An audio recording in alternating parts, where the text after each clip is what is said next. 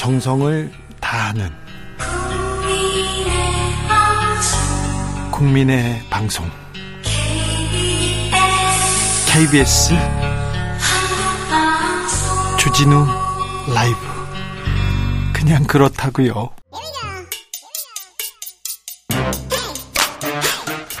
뉴스를 향한 진지한 고민 기자들의 수다. 라이브 기자실을 찾은 오늘의 기자는 KBS 사회부 이희연 기자입니다. 어서 오세요. 네, 안녕하세요. 예. 어떤 취재하고 계세요? 아, 지금 이제 제가 사회부 사건 팀에 있어서요. 아, 네. 예, 예. 가장 사회, 중요한 팀이네. 네, 그래서 뭐 사회 전반 다루긴 하지만 네. 이제 주로 사건 사고 취재하고 있고요. 네. 그러니까 요즘 아무래도 이제 범죄 사건을 주로 다루고 있습니다. 네. 아, 저도 저도 사회부 사건 기자 오래 했는데 어유 참 경찰서 이렇게 처음에 가서 사건 사고 이렇게 뒤져보는데 제가 어렸을 때 조금만 까딱 잘못했으면 여기 와 있었겠나 그때 다 그런 생각을 너무 많이 해가지고 네 똑바로 살려고 합니다. 바르게 살고 있습니다. 자 이현 기자가 취재한 인천 논현동 스토킹 살인 사건 아 굉장히 잘 봤습니다. 자이 재판이 첫 재판이 열렸습니다. 네. 네, 첫 재판 화요일에 열렸었는데요. 네. 예. 먼저 이제 어떤 사건인지를 설명드리자면 네. 네, 이게 지난 7월 17일에 있었던 일이고요. 네. 이제 새벽 6시쯤에 네. 이 피해자 고 이은총 씨가 출근하려고 현관문을 나서자마자 네. 흉기에 찔려서 살해당하신 사건입니다. 네. 근데 피의자는 이제 이 이 씨를 계속해서 스토킹해 오던 전 남자친구 설모 씨인데요. 네. 이미 스토킹으로 신고도 당해서 접근 금지 명령까지 내려져 있었지만 이를 어기고 이제 범행을 저지른 사건입니다. 예. 그리고 또 이제 좀 더 보자면 이때 이제 이 씨의 비명소리를 듣고 어머니도 현관문 밖으로 달, 달려 나가셨다가 이제 이를 말리려다가 이제 설 씨의 칼에 찔려서 손을 다치기도 했고요. 아, 예. 설 씨는 당시에 이제 그 자리에서 이제 범행을 저지른 후에 자기도 자해를 했는데 병원으로 옮겨져서 현재 뭐 생명에는 지장이 없는 상태입니다. 아, 네. 그런데 스토킹 사건인데 그 전에 아, 이 범행을 막을 수 있는 길이 없었을까요? 조금만 더 관심을 기울였다면, 아, 아 관심을 기울였다면 막을 수 있지 않았을까? 유가족은 조금 안타까운 입장입니다. 네. 근데 이게 이제 이 사건이 7월에 일어난 사건이지만, 네? 첫 폭행은 사실 올해 2월이었는데요. 그래요.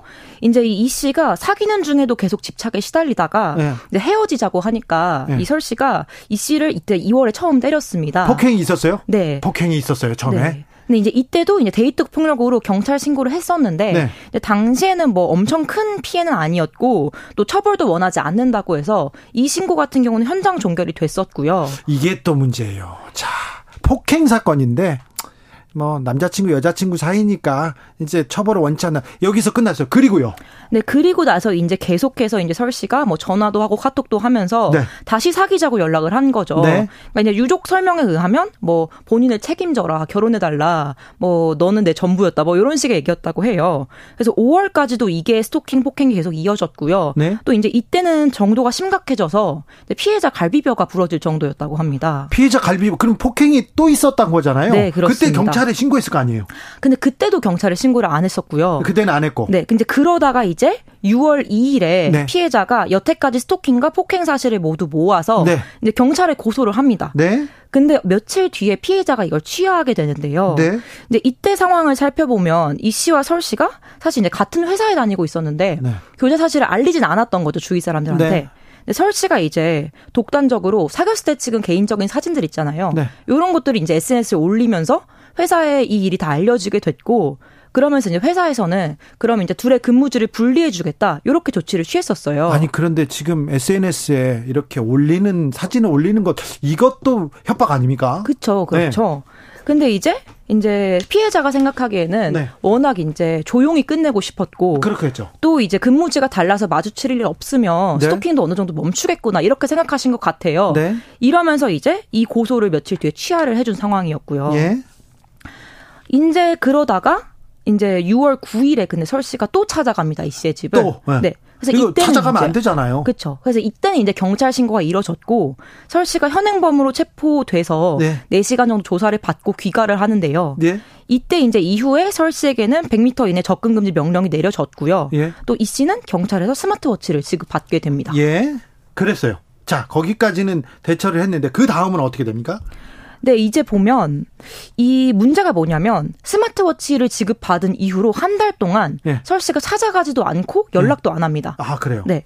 근데 이게 문제가 뭐냐면 스마트워치를 받게 되면 일단 기본 기한이 한 달입니다. 네. 그리고 나서 이제 안전성을 평가해서 더 기간을 연장할 거냐를 이제 결정하게 되는데요. 한 달 동안 조용했어요. 네. 조심했어요. 네. 그래서요. 근데 이제 여기서 이제 유족들과 경찰 말이 달라지는 부분인데요. 네. 여기가 네. 이제 유족 측에서 말하는 거는 경찰이 이제 한 달이 좀 되기 전에 찾아와서 네. 더한 달 동안 마주치지 않았으니까 이거는 이제 뭐 반, 워치를 반납하는 쪽으로 이제 설명을 해줬다.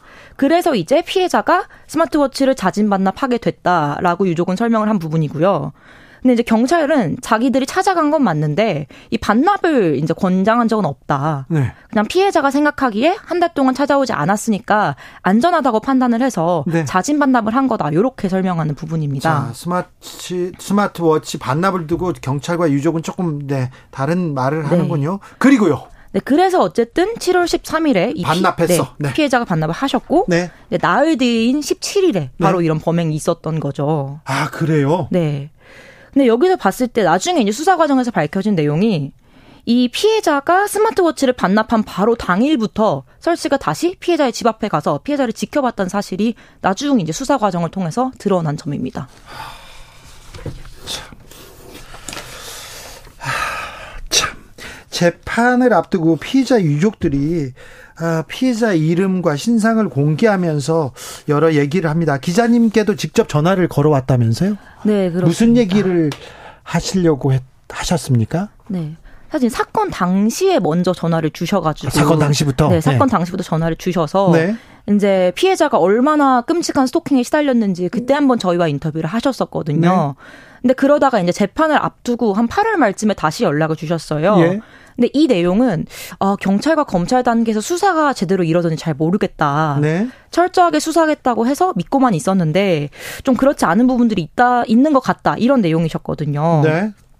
근데 이제 지금에야 뭐 이 사건이 좀 조명을 받고 있지만 네. 그 당시에는 좀 언론의 관심도 덜했었고 알려지지 않았기 때문에 유족분들이 느끼시기에는 좀 수사가 충분치 않았다 이런 점이 있으셨던 것 같아요. 네. 그래서 몇 가지만 좀 짚어보자면 네. 일단은 이 피해자가 계속해서 스토킹 피해를 당하다가 이제 그런 범행이 있었던 건데 이 살아생전에 6월 초까지 입었던 스토킹과 폭행 피해 사실에 대한 수사는 더 이상 이뤄지지 않았습니다. 왜요? 왜냐하면 당시 고소를 취하했기 때문입니다. 아, 네. 예. 그런데 그 이후에 스토킹이 있었으면 그것까지도 갖다가 해야 되는 거 아닌가요? 네, 사실 뭐 그렇게 생각하기지만 이제 네. 경찰 입장에서는 취하했으니까 취하해도 범행은 네. 남잖아요. 그렇죠. 그래서 지금 공소장을 봤을 때는 네. 이설 씨가 당시 이제 접근 금지 명령을 받았던 네. 그때 사건 포함해서 접근 금지 명령을 7, 7회 이완했다. 네. 이것만 지금 공소장에 포함돼 있는 상황이고요. 예. 또 보면 이제 피해자가 생전에 가족들이 걱정할까봐 가족들한테 얼마나 스토킹을 당하는지 얘기를 잘 안 했었어요. 그렇죠, 그렇겠죠. 네. 남자친구와 전 남자친구와 얘기입니다만 그러니까 가족들 지인들한테 말 못했겠죠. 막 예. 다. 그렇죠. 그러다 보니까 이제 피해자는 더 이상 말을 할 수 없는 상황에서 네. 유족들도 상황을 잘 모르고 있고 이제 그나마 이제 피해자가 마음을 털어놨던 게 같은 직장을 다니던 동료 4명이 있는데 네. 이 동료들에 대한 참고인 조사도 이뤄지지 않았습니다. 아니 동료들 얘기를 들어야죠. 그럼 수사를 뭐 합니까? 뭐를 합니까? 네. 그럼 주변인들한테 이렇게 탐문하고 주변인들한테 조사를 해야 될 거 아닙니까? 네, 유족분들도 그 부분이 가장 이제 답답한 부분이시죠. 아니 왜 안 했어요? 아, 왜 안 했는지에 대해서는 확실하진 않습니다. 아니 그 경찰한테 네. 왜안 했냐고 그것부터 물어보자고요. 네. 그래서 아. 이제 유족들이 이제 이런 상황에서 네. 직접 증거를 모을 수밖에 없겠다라고 생각이 들어서 유족분들이 직장 동료를 찾아가서 얘기도 들으시고 또 이제 이 피해자 유족들이 해야 된다고요? 예, 지금 유족들이 다 했습니다. 네. 그래서 이제 유족들이 뭐 핸드폰과 노트북에 남아 있는 자료들도 다 모으신 상태인데 네. 이제 제가 유족분 인터뷰하면서 좀 안타까웠던 부분이 유족분 말씀이 이 가해자가 피해자와 전화한 내용을 뭐 100번도 넘게 들으셨다고 해요. 예. 그러니까 이게 협박한 내용이잖아요, 전화로. 네네. 너무 가족 입장에서 괴로운 내용인데 어쩔 수 없이 증거를 모아야 되니까 네. 사실 확인해야 되니까. 이 또 다른 네. 트라우마는 어떻게 해야 됩니까? 네. 그 범죄 현장을 목격한 그 충격에서도 벗어나기 힘들 텐데 직접 이 유족들이 그 증거를 모으러 다닌다 이걸 어떻게 봐야 될지 자 재판 열렸는데요. 피의자는 어떤 얘기를 합니까? 네, 제가 재판도 직접 갔었는데요. 네. 피의자는 되게 뭐 표정 변화 없이 담담하게 그냥 묻는 말에만 대답을 했습니다. 그래서 이제 이 모습을 보고 유족분들이 이제 재판 끝나고 울분을 참지 못하고 좀 오열하기도 하셨는데요. 네. 유족들이 막 법정에서 뭐 어떻게 고개도 숙이지 않을 수 있냐, 네. 내 동생 죽여놓고 어떻게 이렇게 아무렇지 않을 수 있냐, 이렇게 말씀하신 부분도 있었고요. 네. 이 피의자는 이제 재판에서는 이제 모든 혐의를 다 인정한다고 했습니다. 자신의 범행을. 네. 그리고 이제 제가 보면서 좀 눈길을 눈길이 갔던 부분은 이제 검찰 측에서 예. 좀 이례적으로 이제 공판 검사뿐 아니라 네. 수사 검사까지 함께 재판에 참석을 했어요. 네. 그래서 PPT 화면까지 준비해 와서 뭐 앞으로 입증을 이렇게 하겠다 뭐 이런 계획도 설명을 하는 등 조금 이제 이 사건이 이제 조명을 받다 보니까 예. 좀 엄중한 처벌이 이루어질 수 있도록 좀 성의를 보이는 모습이 눈에 띄었습니다. 신당역 사건 일어난 지 1년 지났는데요. 그때 법 강화하겠다 이런 얘기 피해자 더 보호하는 법 만들겠다 이런 얘기 있었잖아요. 어떻습니까? 네, 이제 사실 이 이윤총 씨 사건이 신당역 사건하고 좀 매우 비슷한 부분들이 네. 있어요. 보면 직장, 직장 동료였던 네. 남성의 스토킹에 시달리다가 법적 대응도 했지만 결국은 경찰의 안전 조치가 종료된 후 살해당했다는 점에서 상당히 비슷한 부분이 있죠. 네. 근데 이제 같은 사건들이 반복된 건데 결국은 실질적인 피해자 안전 조치를 마련하는데 실패했다 이런 생각이 들 수밖에 없습니다. 네. 그러니까 이 신당역 이후로 스마트워치 지급 건수가 크게 늘었는데 이걸 전담하는 경찰은 조금밖에 늘지 않아서 네. 사실상 지급을 해도 빠른 대처가 불가능한 상황인 거죠. 네. 그리고 또 최근에 이제 스토킹 처벌법이 개정이 되면서 이 스토킹 가해자에게 전자발찌 착용도 가능해졌는데 네. 사실은 스마트워치도 이렇게 대수가 부족하고 인력도 부족한 상황에서 전자발찌는 얼마나 이 가용한 인력과 자원이 충분할 것인가 이런 것에 대한 고민도 뒤따르게 됩니다. 알겠습니다. 발찌 많이 채워야 될 것 같은데 그런 생각도 해봅니다. 그런데요, 그 이윤총 씨 피해자 유, 그 유족들이 이름과 사진을 이렇게 공개했어요. 이게 쉽지 않은 결정인데 유족들이 이름과 사진을 공개하면서까지 하고 싶었던 말은 뭘까요? 네, 유족분들이 그렇게까지 어려운 결정을 내리시게 된 이유가 딱 두 가지로 볼 수 있겠는데요. 네. 첫 번째는 뭐 가해자가 꼭 엄벌 받았으면 좋겠다. 네. 이거였고요. 두 번째는 말씀하신 게 누구도 우리 은총이 같은 일을 겪지 않았으면 좋겠다라고 말씀을 해주셨습니다. 네. 계속되고 있는 스토킹 피해 더는 이런 일이 없도록 좀 법도 좀 만들고 경찰이 조금 더 좀 잘 대응했으면 합니다. 고생하는지 아는데 조금 더 이게 피해자가 계속 생기고 있지 않습니까? 네. 기자들의 수다 KBS 이희연 기자와 말씀 나눴습니다. 감사합니다. 교통정보센터 다녀오겠습니다. 유하영 씨.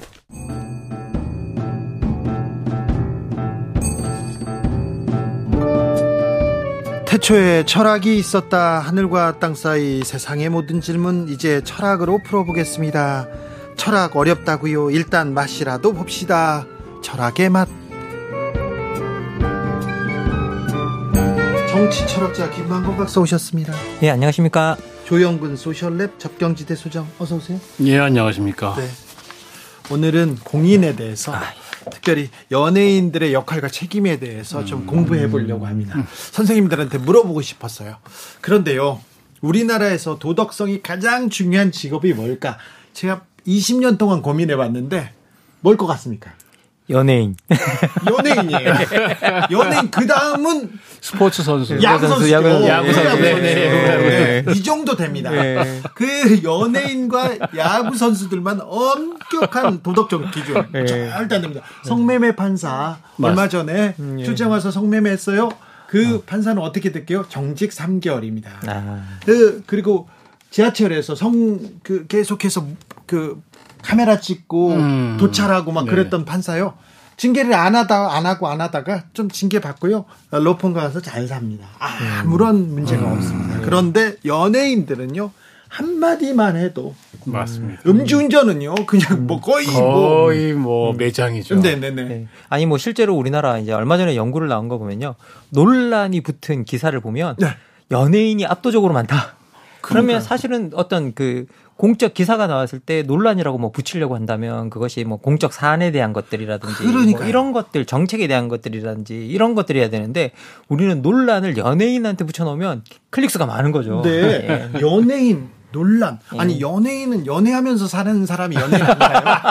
저는 그렇게 생각을 했었는데 아 왜 연예인한테는 왜 이렇게 예. 사람들이 아, 이렇게 색안경을 끼고 보는지 한번 철학적으로 고민해 보겠습니다.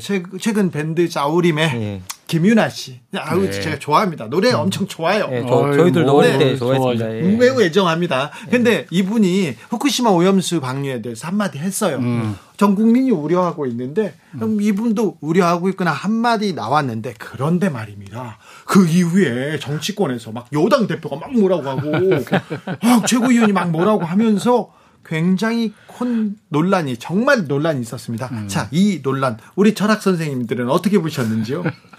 뭐, 조영근 선생님부터 말씀해 주시죠. 아, 네, 뭐 예. 아, 예. 어이없는 일이고요. 아, 예. 네. 아니 그 사실 국민의힘을 지지하는 연예인들도 있잖아요. 그러니까요. 네. 예, 그런 분들이 예를 들면 정권 바뀌었을 때 어, 마음에 안 들고 자기가 뭔가 하고 싶은 말 있을 때 당당히 할 수 있어야 되는 거 아닙니까? 예. 그게 자유 아닙니까? 우리 지금 대통령부터 포함해서 음. 얼마나 자유를 사랑하십니까? 음. 자유주의 국가에서 왜 이런 논란이 일어나는 음. 것인지 음. 이해가 안 됩니다. 이해가 안 돼요? 네. 네. 아니 사실 이게 연예인이라고 해서 왜 정치적 사안에 대해서 말을 못 하냐. 뭐 근데 이게 그냥 문제는 합, 얼마나 합당한 이유를 대느냐에 달린 거지. 네. 그게 왜 정치적 대학 사안에 대해서 발언을 못 할까? 왜냐하면 기본적으로 저희들은 모든 사람들은 다층적인 정체성을 가지고 살아갑니다. 네. 그러면 대한민국에 사는 사람이라면 우리가 공동으로 가지는 정체성이 뭐냐? 시민의 정체성, 네. 국민의 정체성이죠.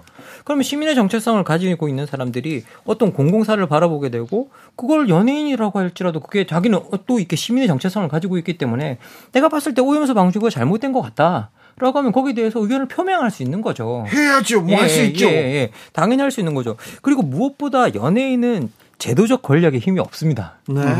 그런데 이게 갑자기 그런 발언에 대해서 여당 대표가 나서 가지고 그건 제도적 권력을 가진 사람이잖아요. 그런 사람이 시민의 정체성으로 공공사에 대한 발언을 제한하려고 든 게 이게 더 논란이 되고 이게 더 문제가 돼야 될 사안인 거고 그렇죠. 앞에 거는 논란으로 볼 여지조차도 저는 별로 없다고 생각합니다. 예. 네. 어, 그런데요. 음.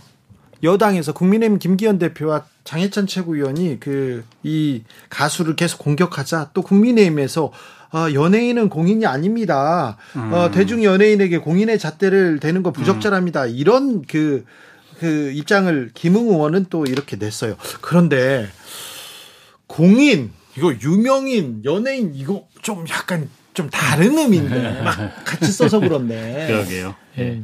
어또 그 공인의 음 기준은 뭘까요?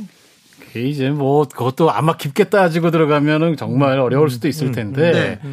쉽게 생각해 보면 공적 업무를 담당하는 사람이죠. 그렇죠. 네. 우리가 이렇게 정치 공동체, 우리 네. 시민 공동체에서 어떤 공직을 맡아서 우리 대중의 삶에 권력 작용으로 영향을 미치는 사람들입니다. 아, 그렇군요. 예, 그렇기 때문에 이 사람들에게는 윤리가 어떤 요구되는 게 있죠. 음. 그런 권력을 이용해 가지고 뭔가 자기 이해를 추구한다든지 이러면 안 될 거 아닙니까? 그렇죠. 그러니까 좀 더 엄격한 윤리도 필요하고 감시도 필요하고 그래서 우리가 재산 공개도 하고 네. 청문회도 하고 뭐 그렇죠. 뭐 각종 네, 재척 규정이나 음, 음, 음. 품위유주의 뭐 이런 것도 두는 거잖아요. 고위 공직자들 재산 공개하는 사람들 청문회 하는 사람들 그 사람들을 공인이라고 있다고 볼 수 있나요? 그렇습니다. 그런데 사실 예, 예, 연예인은 예. 그런 의미에서 공, 음. 공개된 삶을 예. 살고 있는 건 맞는데 어, 상당히 예. 그러나 사실은 이분들은 대중에게 쾌락과 오락을 제공하려고 음. 그렇게 직업 활동을 하는 사람들 아닙니까? 음. 네. 완전히 다른 경우죠. 뭐 이렇게 저뭐 분명히 말씀해 주셨는데 직업으로서의 어떤 그 음. 영향력이 있고 그리고 그 어떤 권력 작용을 하는 분들을 우리가 공인으로 규정하는 게 좋다라고 말씀하셨고요. 저도 뭐 이 부분에는 명백하게 동의하고 그리고 이분들이 왜 공인으로서의 겨, 그 가지고 있는 결정권의 힘들이 우리한테 많은 영향력을 줄 수 있다는 걸 보여주는 대표적인 사례가 뭐냐 이해충돌 방지법 같은 아, 거예요. 그렇죠. 예. 음, 음. 이분들이 결정을 하면 자기 이익으로 몰아갈 수 있는 힘이 있다라는 거죠. 네. 예. 네. 근데 뭐 연예인들이 무슨 결정을 해가지고 뭘 할 수 있는 것들은 아니고요. 그럼에도 불구하고 저는 또 어떻게 말씀드리고 싶냐면 공인의 폭을 그렇게까지도 좁혀놓지는 말자라는 생각이 드는 게 저는 이 땅에 시민권 받고 살아가고 세금 내고 있고 투표하는 사람이면 다 어느 정도 공인의 정체성을 지니고 있다. 네. 그리고 그리고 사인과 공인의 정체성을 동시에 소유하고 있다. 근데 문제는 뭐냐? 직업 자체가 공적 영역이 있으면 그 성격이 훨씬 더 강할 수는 있어도 네. 예, 예. 공적 영역이 있어야만 공인이 되는 건 아니다. 근데 저는 제가 이 말씀드리는 게 뭐냐면 이 청, 방송을 듣는 청취자 여러분들도 공적 사안에서 발언을 하시면 공인이라는 거예요. 그게 저는 예, 예. 저는 제가 말씀드리고 사실은 저는 이제 약간 또 다른 측면에서 예, 예, 예. 공인이라는 걸 너무 좁게 해석하면 안 된다. 예. 왜 그러냐면 저희가 어, 좁은 의미에서 무슨 국가에서 녹을 받아서 공인인 것만이 아니고 사실은 어, 살다 보면은 특정한 직위에 올라가면 음. 비록 공공부문이 아니어도 일정한 권력을 영향력을 행사할 수가 그렇죠. 있습니다. 네. 예를 들면 어떤 게 있냐면 사립대 같은 경우에는 공공부문이 아니잖아요. 음, 네. 그런데 예를 들면 입시철에 음. 학교에서 공문 날라와요. 음. 이번에 우리 학교에 지원한 학생들 중에 혹시 당신 자녀나 음. 아니면 친인척이나 있느냐. 그럼 이거 이해 이해 예, 충돌 방지가 충돌하잖아요. 예, 예, 그래서 제척 사유입니다. 그래서 미리 사전 신고하라고. 음, 음, 음. 사실 우리가 살다 보면 이런 일들은 민간 부문에서도 많이 일어나거든요. 대부분의 이건 이건 직업적인 활동인 거고 그런 부분에서 자기가 가진 영향력을 가지고 뭔가 사적 이해를 도모하려고 할 수 있다면 그 저희가 하면 안 되는 겁니다. 그거는 사인이냐 공인이냐 이전에 사실은 음. 직업 윤리죠. 그렇죠. 굉장히 네. 중요한 직업 윤리고 그런 점에서는 우리가 따옴표를 쳐서 네. 공적 마인드가 누구에게나 필요하다 아, 예. 이런 예. 말씀 드릴 수 있죠. 그런데 정치인들 일부 정치인입니다. 아주 크게 일부 정치인들이 연예인들을 공격할 때 저 사람이 큰 영향력을 가지고 있다. 음. 그런데 예. 영향력을 그 영향력으로 음. 정치적으로 쓰면 안 된다 이 얘기를 하는 거거든요. 아니 이제 제일 좀 그런 이야기를 들을 때마다 조금 느끼는 좀 애처로움이 있는데요. 네. 이게 이제 영향력 있으니 네가 공인이다라고 말씀하시는데 그런 말씀을 하시는 분들 중에 영향력이 없는 정치인들도 계세요. 아 그렇군요. 그러면 그분은 공인이 아닌가요? 맞아. 아, 네 그분들 기준으로. 네. 그럼 이게 그, 런게 있고 생각해 보면 그런 것들이 너무 좀 애처로운 느낌이 들어요. 네. 근본적으로는 영향력 자체가 공인의 기준은 아니다라는. 하는 것들 그 사람이 하는 발언이 어떤 거냐, 음. 공공사와 관련된 발언이 아니냐, 뭐 그런 것들을 우리가 따지고 그 공공사에 대한 발언을 할때 음. 그것들이 우리 국민 전체에 영향을 끼치는 어떤 일에 대해서 발언을 한다고 한다면 그거는 누구라도 공인의 음. 위치에서 발언을 하는 거로 봐야 된다라고 네. 말씀드리고 싶습니다. 아, 이게 뭐 직업 공무원이든 정무직 공무원이든 명색이 이렇게 공인이 되겠다라고 하는 사람들은 어쨌든 공인으로서 책임감도 요구되고 본인도 그렇죠. 그러겠다라는 의지를 표명하는 거 아닙니까? 근데 세상 어느 연예인이 연예인 되겠다고 마음 먹었을 때 공인으로서 책임감 뭐 이런 거 실현하고 싶어서 연예인 되겠다는 네. 사람이 어디 있습니까? 옛날에 미스 코리아 당선되면요 세계의 평화와 아름다움을 기원하겠습니다. 이렇게 얘기했어요. 아, 네. 니 그렇게 이야기가 당선이 되니까 했던 거고요. 아, 그래요? 네. 우리만 웃을 것 같아. 그래서 네. 그 젊은 친구들 MZ 세대들은 아, 모를 것 같아요. 그 저희들은 그걸 직접 봤으니까. 그러니까 옛날에 다, 다 그렇게 얘기했어요. 아 그런데 음. 자, 철학적 측면으로 볼 때요. 음, 공인의 정확한 역할은 뭘까요? 음, 음. 공인들은 어떤 부분을 책임져야 되고 어떤 책임감을 가져야 할까요? 음. 이게 뭐 직업으로서의 정치인이라면 그 직업에 해당하는 윤리들이 이미 정해져 있고 네. 하지 말아야 될 해야 될 일들이 사실은 법규정으로도 거의 다 나와 있고요. 네. 그리고 이제 법규정으로도 다 그걸 제약하지 못하기 때문에 우리들이 어떤 상식적 차원에서 합의되어 온 공인이라면 그런 것들은 하지 말아야 된다라는 것들이 사실 어느 정도의 규범들이 있죠. 아, 그렇죠. 예, 도덕이라는 예, 게 있어요. 예. 그래서 그런 규범들을 우리가 지켜나가는 부분이 상당히 중요하고 그런 것들이 지켜야 될 책임이고 네. 사실 공인들 중에 제일 잘못하는 말이 뭐냐면 이게 이게 내가 도덕적으로는 잘못된지 모르겠는데 법적으로는 책임이 없다라는 말은 웬만하면 안 하셨으면 좋겠어요. 아. 그게 뭐냐 그 도덕적 책임도 정치인 자기가 공인이면 지켜야 되는 일부 규범이었던 거예요. 네. 그리고 그런 규범이 잘 지켜지는 사회일수록 좋은 사회인 겁니다. 건강한 그렇죠. 사회이고. 그런데 이게 내가 도덕적으로는 잘못했지만 법적으로는 책임 없다라고 하는 말은 이게 뭔가 내가 잘못하지 않았다라는 말, 책임 져지, 저, 뭐, 질, 질 필요가 없다라는 말을 사실은 또 돌려 돌려 하는 네. 식의 음. 발언이 되어버리고 그런 식의 발언은 음. 별로 좋은 발언이 아닌 것 같다라는 네. 좀 생각이 들고요. 그리고 정치인이 아니라고 한다면 직업으로서의 어떤 공인이 아니라고 한다면 이 뭐 자기가 뭐 어떤 발언했던 내용에 대한 어떤 주장하는 이유 근거 뭐 그 정도까지가 자기가 감당해야 될 몫이 아닌가라고 생각합니다. 예, 생각해 보면 공인이 맡은 임무 업무라고 하는 게 사실은 그 우리 해당 정치 공동체에서 정말 많은 그 갈등들, 이해관계들 이런 걸 조정하기도 하고 또 때로는 한쪽 편을 들어주기도 하고 뭐 이런 것들이잖아요. 네. 근데 이제 그런 권력을 가지고 이를테면 자기 이익을 도모한다든지 예. 또뭐 이제 부당하게 한쪽 편을 들어준다든지 네. 예, 이러면은 사실은 그거는 굉장히 큰 정치 공동체를 와해시키는 일이죠. 그래서 음. 이게 우리가 통상적으로 어느 직업에나 직업 윤리가 필요하지만 음. 공인에게 요구되는 직업 윤리가 훨씬 더 높은 수준일 수밖에 없다라는 것입니다. 음, 맞아요. 네. 그런데 저는 이 점에서는 또 한 걸음 더 나가서 약간 또 우리가 요런 얘기할 때 주의할 필요도 있겠다. 사실 저희가 또 그 공인의 뭐 직업 윤리 더하기 공사 분리라는 말도 있지 않습니까? 네. 사실 공인도 아까 말 저기 우리 김만건 선생님 말씀하셨지만 동시에 사인이기도 하거든요. 음, 음, 음. 사적 개인이기도 합니다. 사생활이 있는 거예요. 예를 들면 우리가 공인의 사생활에 대해서 도덕적인 요구를 어느 정도까지 우리가 할 수 있는가? 네. 사실 그 부분은 좀 애매합니다. 나라마다 문화마다 좀 차이가 있고 이를테면 어떤 나라들은 보면 뭐 전직 대통령이 뭐 나름대로 뭐 여러 이렇게 화려한 연예 스캔들을 일으켜도 프랑스에서 오, 아무 상관없다. 약간의 공직자, 아주 하급 공직자라도 예를 들면 그런 식의 예. 일탈은 음. 절대 품위 유지상 안 된다. 이런 차이가 있는데 이게 문화적인 차이죠. 네. 이게 어느 쪽이 무조건 옳다 그러다를 떠나서 우리가 좀 전에 지금 공, 얘기하는 방향이 이거다 보니까 마치 공인은 사생활 없이 그쵸. 완벽한 도덕군자가 되기를 우리가 원, 네. 요구하는 거다. 그런 얘기 절대 아니라는 거. 음, 음. 네, 이거 좀 말씀 덧붙이고 싶습니다. 예, 뭐 저도 제가 말씀드린 건 뭐냐면 자신의 직업에 법에 해당하는 네. 어떤 윤리들이 있, 는 것들이고 그런 것들의 어떤 규범들이 있는 것들이고 그런 것들을 잘 지켜야 한다라는 말이고 그래서 이제 그 조영근 선생님께서 해주신 그 말이 정말 어떤 누구이든 어떤 사인으로서의 자기 생활의 영역이 있다라는 것들을 명확히 해주신 부분 부분은 정말 정확한 말이다. 네. 이건 좀 기억해 주시면 좋겠다. 예. 예. 음. 정치인들이요. 텔레비전에 나온 정치인들은 진정한 의미의 공인이라고 볼 수 있잖아요. 음. 근데 이분들의 그 공인 의식 책임감, 도덕성은 왜 이렇게 떨어집니까? 갈수록 떨어집니까? 이건 한마디 짚고 넘어가야 되겠어요. 아. 웃을 일이 아니에요. 예, 예, 심각합니다. 예, 아니요. 예, 선생님, 예.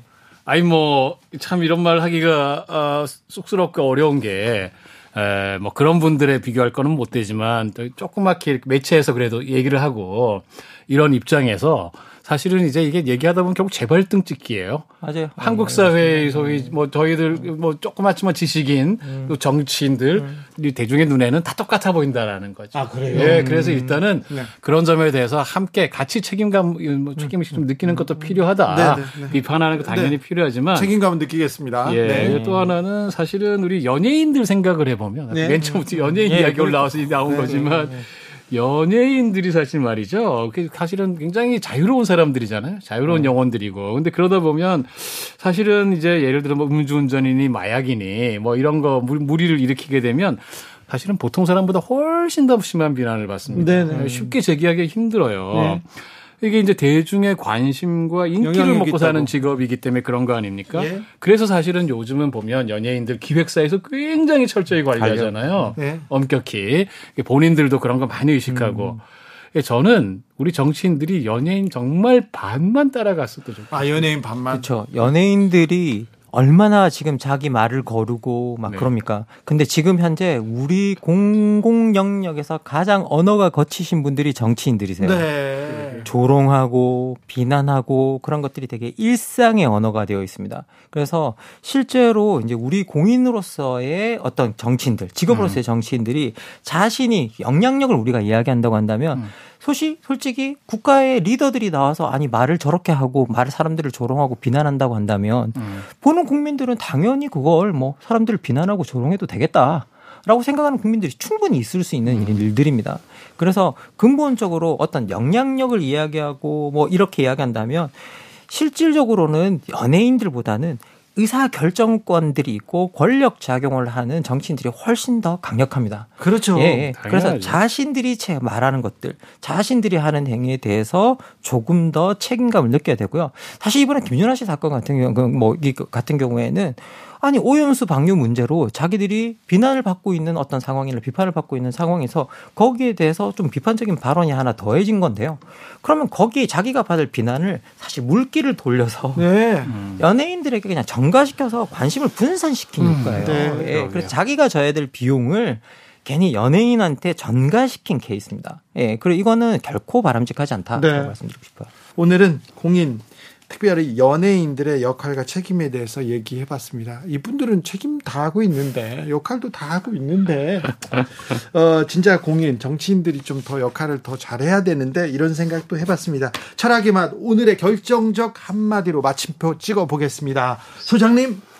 예, 연예인의 영향력이 그렇게 부질, 어, 부러우시면, 음. 연예인을 본받으십시오. 네, 음. 자기 관리 엄청 엄청나게 합니다. 열심히 노력합니다. 아우. 아, 제가 하고 싶은 말 먼저 하셔가지고. 어, 네. 그러면 제가 좀 바꿔서 이야기하겠습니다. 자, 박사님. 사회적 참사와 위기 이후에 여러분은 책임지셨습니까? 네, 아. 진짜 책임질 사람들이 이 정치인들, 판사님, 권사님, 특별히 높은 사람들인데 이 사람들이 자기의 역할과 책임에 대해서 다 하고 있는지 한번 묻고 싶습니다. 그리고 특별히 거칠어진 말 아이들 앞에서 그러면 안 됩니다. 연예인들 뭐, 뭐 노출이 심하다 이거 이 얘기를 하지 마시고 그그 그 입에 노출 있지 않습니까? 어우 좀 줄이고 싶어요. 네, 마이크 뺏고 싶었어요. 자 지금까지 김만권 박사 그리고 조영근 소장과 함께했습니다. 감사합니다. 예, 네, 감사합니다. 고맙습니다. 저는 아이유의 셀레브리티 들으면서 여기서 물러갑니다. 저는 내일 다시 돌아올게요. 지금까지 주진우였습니다. 세상에